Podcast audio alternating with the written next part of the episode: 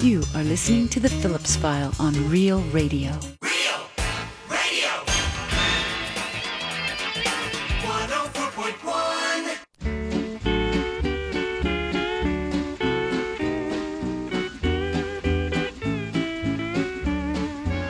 Oh yeah. Mele Kalikimaka is a thing to say on a bright Hawaiian Christmas day. That's the island greeting that we send to you from the land where palm trees sway. Here we know that Christmas will be green and bright, the sun to shine by day and all the stars at night. Mele Kalikimaka is the wise way to say Merry Christmas to you. Okay. It's one of Scott Maxwell's favorite It's an holiday awesome song. songs. Mr. Maxwell, of course, writes the Taking Names column for the Orlando Sentinel, and every Wednesday at this time, he joins us for a bit of conversation, much of it centering on what he's writing in his column. Please welcome Scott Maxwell back to the program. I have, um, it's oh my God news. Uh, Uh-oh. you, you might agree. Uh-oh. I just, you know, I want to set my hair on fire. Let me see if I can find the story here. Uh oh. Um, as a matter of fact, this is being being reported by Hal Boedeker of the Orlando Oh, I need to look at our website. Uh, one New York Times critic says the Florida Project is the best movie of the year, Oh no. and the other chief critic of the New York Times ranks it number four. Well, it must have been a piss poor year for movies then. Jim, Oh, you my- can't say that. oh my God! You hated it. the I didn't hate it. I, did, I just didn't Doesn't think sound it like was- you liked it. No, he sure didn't. I like parts of it, but I didn't. I don't think it's the best movie of the year. Oh my god! All right, let me say this. I think that with people in Central Florida should see that movie. I also, however, agree with you. It's not the best movie of the The year. best movie of the year, better than Dunkirk for crying out, loud. better than Wonder Mm-hmm. Woman. Wonder Woman. Yeah, Wonder Woman. That Woman. was a blockbuster. Female empowerment, Maxwell. Get on board. better, better than Lady. Yeah, I know. Hashtag me too. But I. better, Uh, better than Lady Bird. Or oh, I want uh, to see that too. Yeah. Exactly. No, uh, yeah, no, I'm not gonna say it's the best thing, but I, I told you what I liked, the best thing I saw this year. But the thing that I think I liked about the Florida Project is I found myself thinking about it hours, days, and weeks afterwards, and I think that's That the sign of something that leaves with you. And let me tell you, Jim, I was entertained by Wonder Woman for two hours, but it wasn't two weeks later I was thinking, God, what message, what messaging I really took away from that. Uh, you think that you think that the Florida Project was better than War for the Planet of the Apes? Come on now.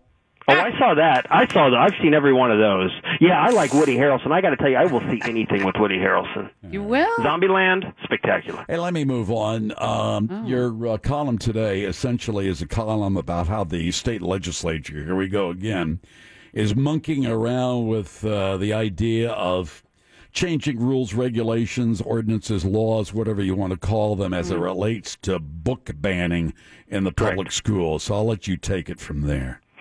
Yes, so uh, in most parts of America, discussions about things like book banning and witch burning ended a couple of centuries ago.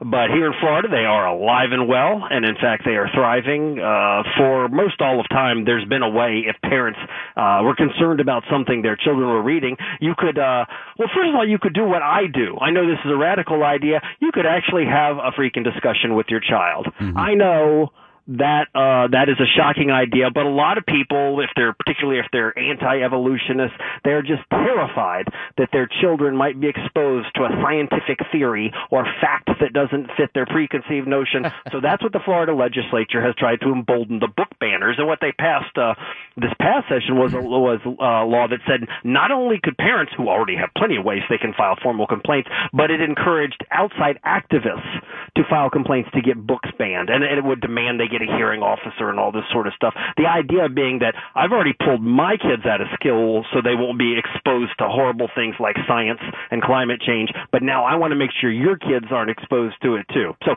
that's what we did last year, and that sort of had left our knuckles scraping around the sidewalk while we were walking around. And now this year they want to put that on steroid by letting those same people who first want to ban books to suggest new books. And Jim, It doesn't matter what the hell those books say. This new law, if it passes, this is by a Byron Donalds out of Naples, who, by the way, happens to be part of a charter school uh, movement, says that anybody would have a right to fi- file file a request for a new book to be taught, and without any screening whatsoever, every school district would be required to solicit bids to get that book. It doesn't matter if the book is uh, I don't know, the best way to have oral sex as a teenager, or the best way to shoot up a school, or Right. why the earth is flat. No matter what, if Representative Byron Donalds gets his way, the school boards will have to solicit bids for those books. So they'll have to review it. Now, does this apply to voucher schools or charter schools in the Sunshine State? Interesting, Jim, because you would think so, right? Yeah, sure. I mean, if you if you if the argument of these folks is that uh, this is all taxpayer funded money, then it should be the same for all schools. But Jim, it will shock you to learn that no, for they have exempted from both the book banning law that's already passed and for the what I guess we'd call it book suggesting uh, law they are proposing charter schools and voucher schools, which are absolutely funded with tax dollars, what's uh, also uh, are exempted, so they won't have to play by the same rules. Where does this all come from? I mean, what what what what is the catalyst? I always felt, and I still do.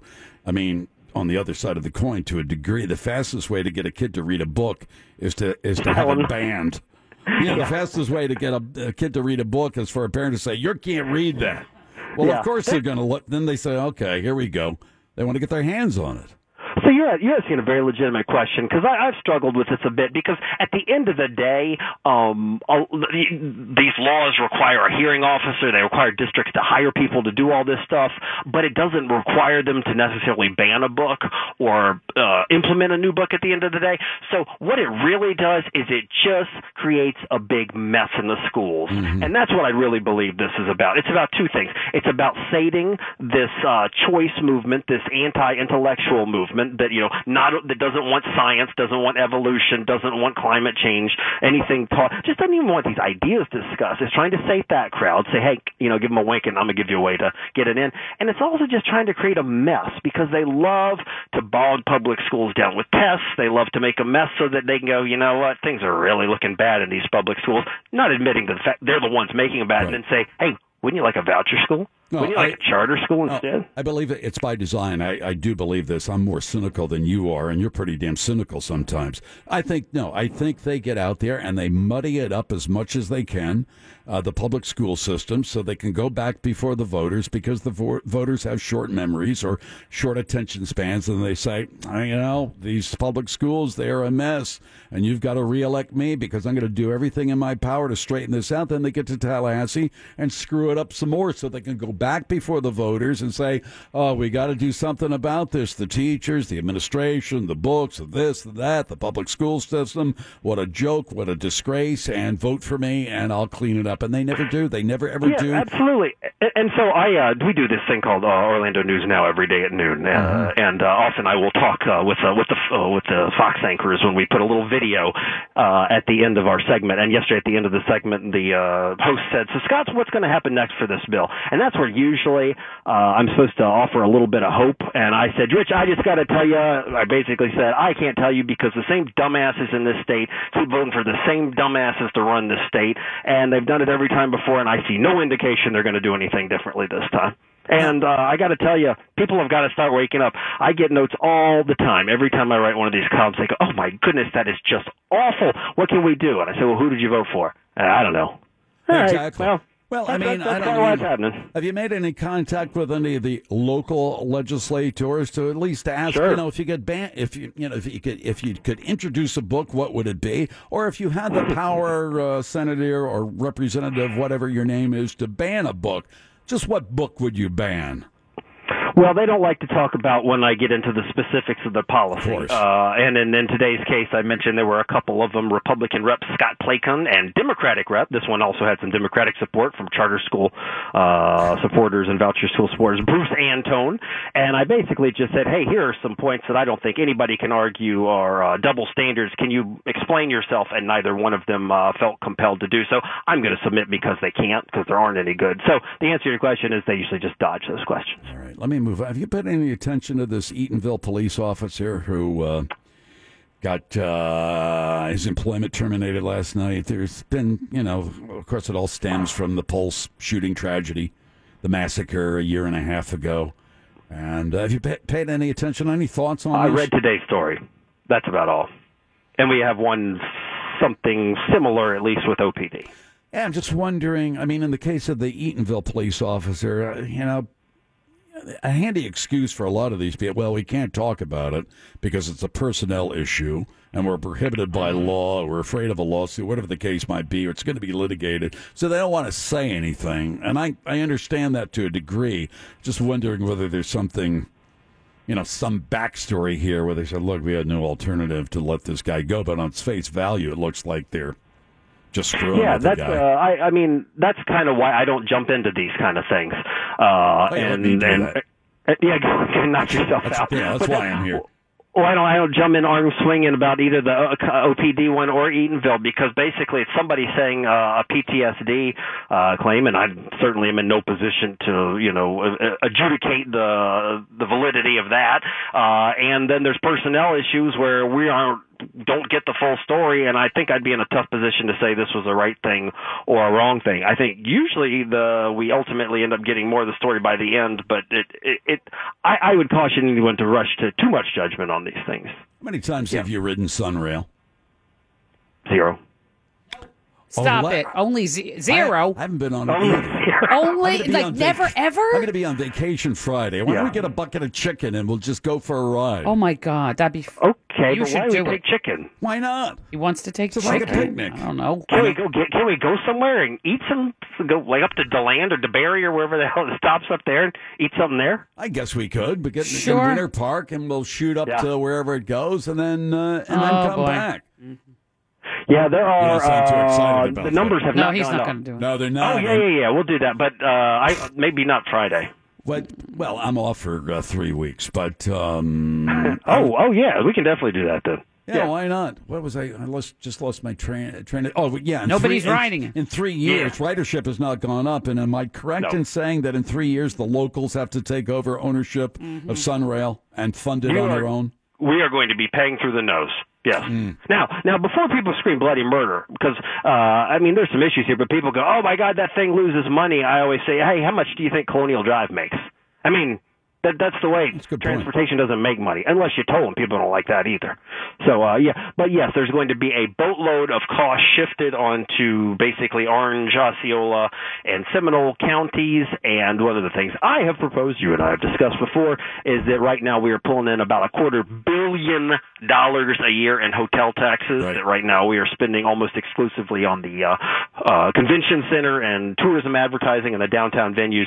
Peel off a portion of that would be rather rather than you and I and all your listeners and my readers uh, pay that bill. Yeah, I wonder how that battle will go. You know, the municipalities will say we don't benefit, we don't benefit off of uh, SunRail. We're not. We like that money to build a new uh, this or that or pave a road. You know how that well, works. If you read today, if you looked at today's story, we had a story about how the rider, which I imagine you prompted you to think about this, uh, the how the ridership hasn't gone up. The the other cities and, and counties have two complaints. They're like, we don't like it, but also we want more of it.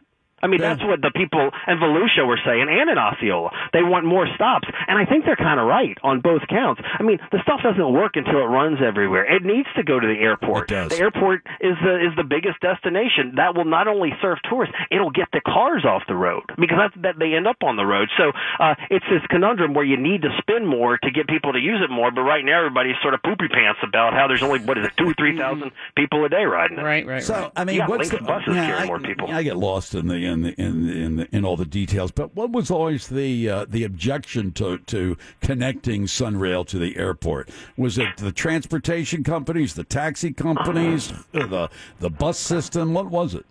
There is no doubt that the taxi and transportation companies uh, had an objection, but I don't think that was the main one. I think the main objection was a political one that the people of Central Florida were going to uh, reject the notion of spending a billion dollars on a train meant for tourists. Now, you and I can talk about, hey, it's going to help you by getting people off the roads, but that's what it was perceived was as a tourist train. So the idea was we go ahead and get the spine, that's what they call it, uh, done first, and then we uh, go out from there. And that and that makes some sense, but right now there's not a plan. I don't think a, a concrete plan to get all that done. All right, one more thing before we let you go, and I know we talked about this before, but bring us up to speed about John Morgan and the Democratic Party. John Morgan, of course, the lawyer that everybody knows, you know, for the people. Of course. And a huge, one of the biggest Democratic fundraisers, not in Florida, but in the entire nation. And he's, I guess, removed himself from the Democratic Party. He's announced he won't run for governor, at least not as a as a Democrat. What's the latest, if there's anything new with him? It looks pretty, uh, even more so like he won't be running because he did that fudging, and that's what we talked to, about last week. He sort of said, "I'm not going to." Everybody wrote he's not going to run for governor, and then he fudged it to say, "Well, what I said was I'm not going to run for governor as a Democrat," and I think that's technically where he still is, but it looks like he's moved further away from uh, running at all. And one of the things I noticed uh, to just today was I saw other Democratic candidates uh, like Chris King, the one from here in Orlando. We're gonna have to pay, keep an eye on him. There's more to. Uh, he he could be an interesting uh, guy. Uh, starting to sort of butter up. Or, or praise Morgan in public, which said to me that there's there's going to be a Morgan primary. You've heard of the Sheldon Adelson primary for Yeah, Uh, for Republicans in the uh, the presidential race. I, I, I think it's sort of ex- uh, understood that Morgan is now out, and, but there are a lot of people who would still like to have his endorsement and the money that comes with it. All right, what's coming up in the next column? Yeah, tomorrow's column. I, it's interesting one. It's about Disney. You may have seen Disney is battling with its uh, employees right, now over wages. Right. But one, I tried to take a step back from that, and, do, and one of the two things, main things I took away was hey, everybody. We're, we're talking about fifty cents an hour. And just stop and think about this. I mean, these, are wages that are ten dollars, eleven dollars, twelve dollars an hour, and we're talking about fifty cents. That amount of money makes a big difference. I'm not trying to minimalize that at all for those employees, but in the grand scheme of things, this doesn't do squat. This is this is a debate over wages that are reflective of Orlando's overall economy. And and and it's a low wage business that's part of a low wage industry. And if you one of the things we got and that I have in my column tomorrow that I'd never seen before is an actual breakdown of all the employees salaries out there. And I think we all generally knew they were uh, low but when you see the numbers like there are uh, 11,000 people making between $10 and 10.99 an hour all full time that we're talking about here. These are not part time these aren't high school kids. I mean this shows why we have a community full of people who work full time and yet still live on the edge financially Now, the union's looking for a 50 cent an hour increase, or is Disney saying we'll give you a 50 cent an hour decrease, and the unions are saying shove it? Yeah, it's the latter. Disney's offered a 50 cents. The, the unions out. are saying uh, from the highest point, and they ain't going to get there. They would like a $15 per hour, and they uh, for anybody who's worked there at least three years. Uh, that's what they're pushing for, and Disney's looking at something that's like three to five percent. And and I think there's a quote from one of the uh, I got it up here somewhere from the Disney leader that says uh, uh, a ten dollar an hour uh, employee who gets a fifty cent raise is still a poor employee, a po- uh, impoverished Is employee. anyone talking about a labor action, a strike, or a slowdown, or is there any kind of whispers about that? I think they're always talking about it, but I don't think it's reached that point. They've got uh, another deadline coming up, December nineteenth, twentieth, uh, something like that. And uh, so, no, I don't. I, it could happen, but these guys are organized and they're feisty. Uh, So we'll see what happens, but I, I just I just think people should pay attention to these numbers because it tells the story of everything. It's it's everything's not a fairy tale, despite what our leaders like to say economically. Got that right. Good job. Thanks a lot for joining All right, us. my hey, enjoy. I'm going to get with you about that SunRail, but Okay. enjoy your days off. All right, we'll do that. I promise. You got All it. Scott Maxwell writes the Taking Names column for the Orlando Sentinel. He joins us every Wednesday, one of the most powerful people in the region. There's no question about that. Take a little break. Shot Doctor's coming in for Shot Doctor Casting Call and Shot Doctor Beatdown next on Real Radio 104.1. So you weren't the 10th caller and you didn't win the prize you wanted from your favorite radio station. Boo friggin' who. There's still a way for you to win. RealRadio.fm keyword contest. Somebody's got to win. Might as well be you.